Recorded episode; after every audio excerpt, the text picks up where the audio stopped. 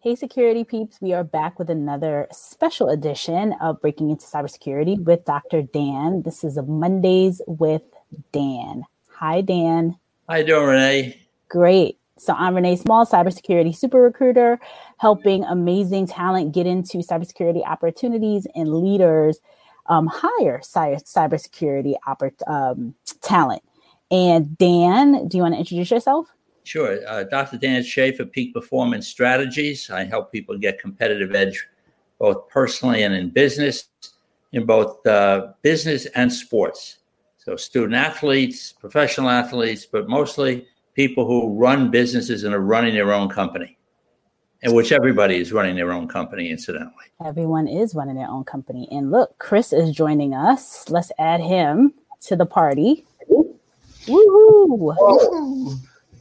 Look who's here. I didn't get the color message. I know. You didn't get the memo. I so, break Monday. I'll bring my orange t-shirt. Next time we'll do all orange t-shirts. That's right. Chris, you want to introduce yourself? We literally just introduced ourselves. Oh, okay. Uh, Chris Foulon, um, senior security consultant and co-host of this podcast. Excelente. So today, Dan wanted to talk about all the different mistakes. So Dan, when I first met Dan, Dan said I sell mistakes, and I think probably like most people, I I, I wondered what what exactly that is. What do you mean? And I think he probably gets that response when he says it often. And so today, our topic is: Is there money in mistakes? So Dan, is there money in mistakes? Okay. Uh, I think the thing is, is that part of the objective of everybody who's trying to persuade and influence someone else is the fact that uh, no matter what you say you do, there's a narrative going on in this person's mind as you're talking to them uh, that you don't see. It's invisible. But if you say in cybersecurity, uh, they may know what you're talking about, they may not know, but the narrative goes on the only way you can get through to persuade and influence somebody about your opinion, your idea, is to break that narrative. And so, how do you break the narrative? You only have, everybody says 30 seconds. Well, by 30 seconds, they're gone already. Uh, so, you really have six seconds. And so, is it possible that when you talk, when somebody says to you, What do you do? Say, I'm in cybersecurity, you know, a little bit. And you say, What I really do is sell mistakes and if, and, and that will stop. I guarantee you that will stop their narrative. Who would ever want to buy a mistake? Well, somebody who doesn't want to make one, which is what cybersecurity is all about. And you start very subtly delivering your message, where it becomes very, very risky not to deal with you guys. So, what are the choices? Do I hire Renee? Do I hire Chris? Or do I try to do this myself or go to somebody who doesn't have that kind of background. And how do I determine who is who who knows what they need in cybersecurity? Well, when you go to somebody like, hey, uh, you know, she's really saying to you, if you engage me, here are all the things I'm not going to let you do. And that same approach for, forces the discussion with somebody else. And the important thing, because you know, I've mentioned it before, I use hypnosis, a hybrid hypnosis form to help people really improve their communication and uh, to become competitive. And so there's an invisible dynamic that's taking place all the time. And, and being in touch, getting personally, getting in touch with these things for yourself becomes important, but it's called short term discomfort versus long term regret. That's playing all the time. I may not want to. Uh, I may not want to retain Chris. Uh, but what I really don't want is to be in 2025 looking backwards, saying, "I wish I called Chris." Or when somebody has a recruit, puts together a, a cybersecurity team, you know, d- does it blend? Are they the right people? Do they have the right background? All, all the things that Renee does you want to do it with her without her? So, you know, my, my question is, if you want to talk about the big mistakes that people make, is, is it that do you do it with somebody who's accomplished, or do you try? You know, let's go to the yellow pages and see if we can find somebody who does cybersecurity. but again, uh, and then what mistakes do you sell? Now, I open this up to anybody. I'm in the process of writing a book. If you want to communicate with me, I'll tell you what you can do. You make up a list of the mistakes that your clients have made before they became your client and what it cost them in money, emotion, or reputation. What's the cost of a hit to your company? Uh, emotion, what's what how much sleep do people lose wondering if they're protected? If they're protected from attacks? I don't know. But once it be hits the paper or somebody sees that it's going on there, they say, Am I vulnerable? And reputation is what's your reputation if you put together a team that isn't effective? Or if you hire a cybersecurity professional who is effective? So there's a lot on the line, but the stuff that's on the line is invisible. So what I say to folks is, is that make a list of these mistakes that you've made, that your clients have made before they became your client. These aren't mistakes that you made personally. These are mistakes that your clients have made before they became your client and what it cost them in money, emotion, and reputation. So I'll give you an example. I have a lawyer who said to me, uh, he said, you know, I have, uh, he said, I have a, uh, a client uh, who decided to start a partnership on a handshake 15 years ago. Uh, he said that partnership is coming apart now. And they decided not to have any legal documents drawn when they built the when they started a partnership. He said, so right now it's costing my client $350,000 to get out of this partnership that he signed on a handshake. Wow. So what's the risk? And I'm sure everybody, I'm sure that everybody on this call, if we got together and wrote a book on the money and mistakes in cybersecurity, uh, you know, probably be, probably be a, a win a Pulitzer or something. I don't know. I, I, think you just touch on the point. Um, at least for many cybersecurity professionals, they like to highlight what's the risk, and that's where now you start to talk in the language of the business. They want to know dollars, and then they want to know risk and what that likelihood of that risk is going to be. So, being able to tell a story in a way that they can understand that is critical. I, I couldn't agree with you more. And putting putting a story together uh, with the proper language. One of the things I've talked about is is that when you use psychologically designed language to put together a pitch or a discussion with somebody, it's different than just going off with your normal uh, industry technological speak, uh, because you can put out you can you can embed commands in language so that people will think about you after you leave. You could you could give a person a suggestion right now to think about you the next time they go to the beach or the next time they see something. Next time, but but it's and you know at the end of the day, none of this this is influencing with integrity because at the end of the day, all you're trying to do is is protect somebody. You know, it's like I don't yell at my kids unless they're running into the street in between two parked cars. Then I'm going to yell at them. I'm going to grab them by the neck and pull them back. But the point is, is that how do you do that? Now, I have I have five kids. I have twelve grandchildren. I've been through this stuff. no, but it's it's. Uh, but again, you have to bring this back to business. The the thing is that I discover with cybersecurity people, the people I work with privately, is you don't have a lot of time. Stuff never stops coming at you. I said to somebody the other day, they said, What's the challenge in working with cybersecurity people? I said, Well, the first thing is, is that they are like they're sitting under Niagara Falls. The water never stops. It never stops. But the point is, there are people running other parts of a business who don't have any idea of the risks they're facing.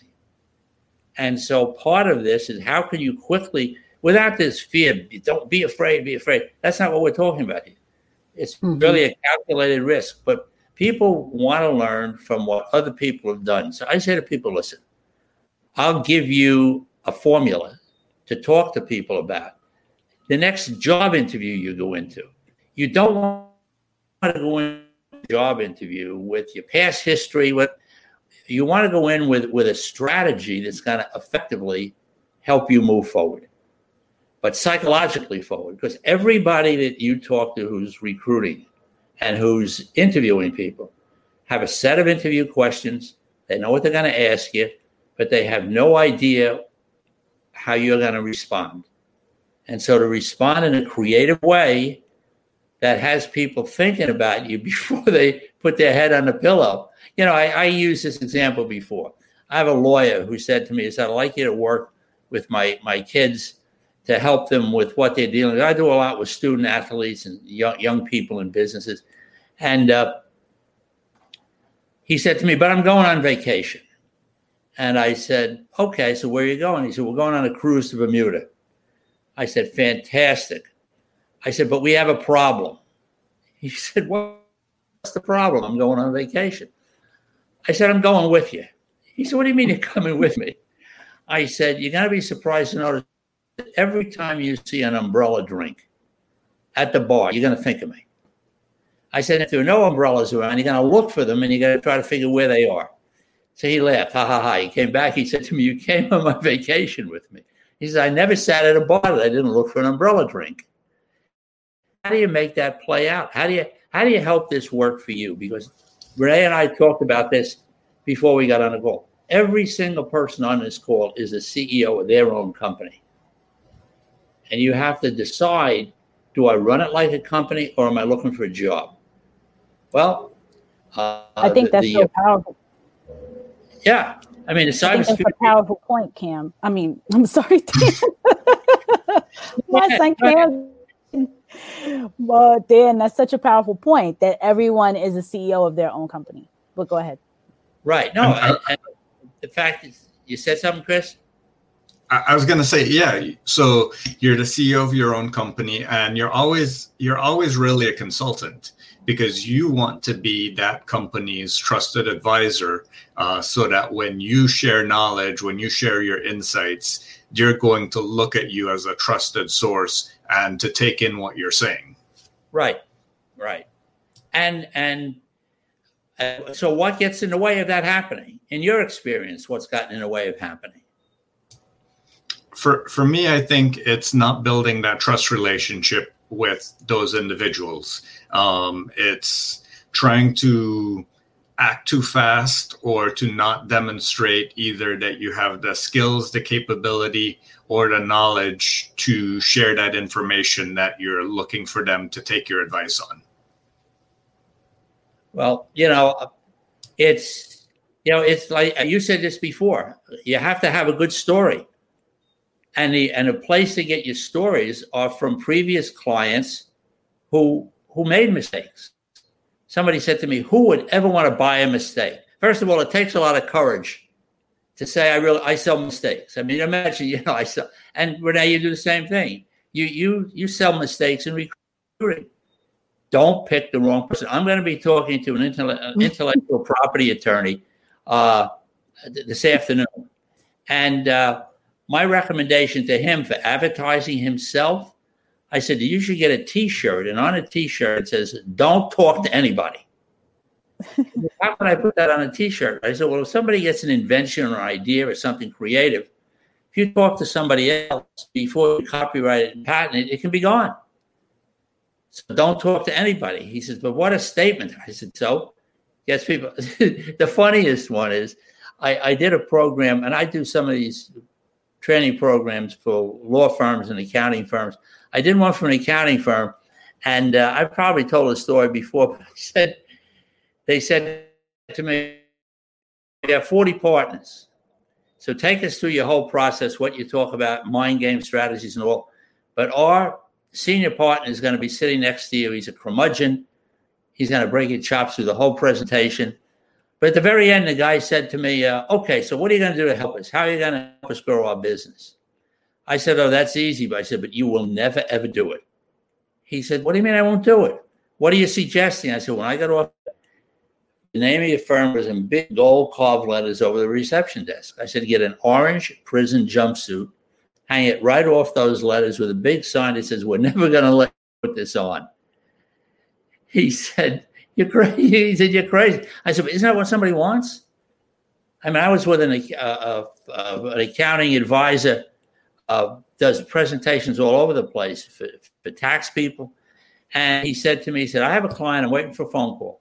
He said, This guy called me. He's about four months. And this was when they had an amnesty on money that was placed in overseas banks to bring it back with a, a small penalty, but still without really getting in trouble.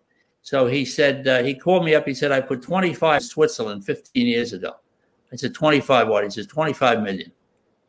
He said, so what's my process? He said, if you call the IRS and you tell them that you have this money, they'll make an adjustment, they'll make a recommendation.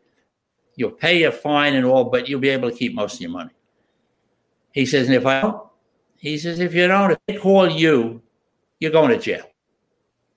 Mm. So we went out to lunch and we came back and he said, well, I have to give, I have to pick this phone call up. He says, I'm very, very sorry. Said, I hung the phone up. I said, what's that about? He said, he's going to jail. He didn't call him. They called him before he called them. So what's the mistake? I wait too long. I go into an interview without some advice, without some strategy, and I hope that it'll work out. Hope is not a strategy here. And the kind of stuff that I talk about is not what traditional advisors work with people on. That's why the people I work with don't usually talk about me because they don't want to give their competitive edge away. Dan, do you want? I know. I know you're short on time. Yeah. I know you're short on time today, Dan. So, do you want to talk about your um? Do you want to talk yeah. about the book or the golf program, or what yeah. do you want to talk about the last couple minutes? We, put we put together a client attraction business development program that ain't about golf, but it's all around golf. So eh, I very quickly say that if you have a client or you're with a company who wants to attract a large group of qualified people as clients, the thing to do is send me with golf in the subject bar, and I will send it back to you. The, the bottom line is, is that Everbank in Jersey wanted to get a high profile with Xerox in Virginia. So about six or seven years ago, we put a program together for Xerox. Rather than go to mid-level decision makers who didn't have a wet pen, didn't have any money, had no juice in the company, and for them to pitch your product, I said, why don't you go right to the CEOs? He said, they'll never come to a presentation. I said, if you guarantee a golfer strokes off his golf game, they're coming. Well, we got 200 CEOs in two days. We had room full all. The, the caveat was is that Xerox was not allowed to pitch a product, was not allowed to sell anything. It drove the salespeople crazy. But at the end of the day, when you say to somebody, you can come into our facility, you can't buy anything today. So if you want to bring a client or a prospect with, so they use this vehicle as a way to help their clients grow their business. So if you have a client, and I don't care who, I mean, you can talk about major contractors because you get you get somebody who they just want to get in front of the right people. So people, it's not too hard to fill a room with people. Financial advisors do it all the time. They buy steak dinners for people and all. But at the end of the day, are they getting the right people in the room? No. If you strategically you work with me on it, I can show you how to see the people you want in the room, and also present something in a dimension that will be outlined in what I send you. So I'll send you what the whole program is. On November 5th, there's a free webinar called Golf in a Mind Game. Um, you can tune you, it's, it's free. You just sign up for it. If your company decides that this they want to get in front of this audience, they can sponsor it. But the whole key about this is that basically we're helping them sell mistakes. That's, that's my phone. Renee, this must be for you. Let me pick it up. no. Dan, every time we're on this call, the phone rings. It's hilarious. This live I know. stream. I know. But I know you have to wrap, and it's also the time is um the, the you've been breaking up a little bit, and so from a okay. from a um volume standpoint. So, and I know you have to go, you're short on time today. So we will make sure to connect again next week.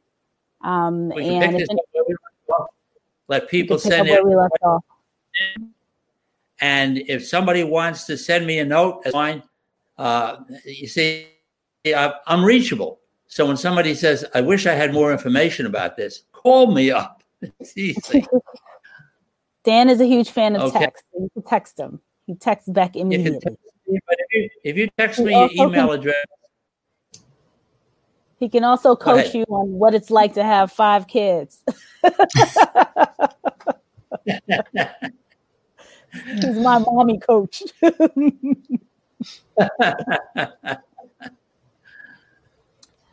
All right, Dan. So we will see you next week, and um, okay. anyone that has questions can can follow up. So thank you all for being here. We're back um, with a more consistent schedule now that school is in in session and we're all back to work full time and all that good stuff.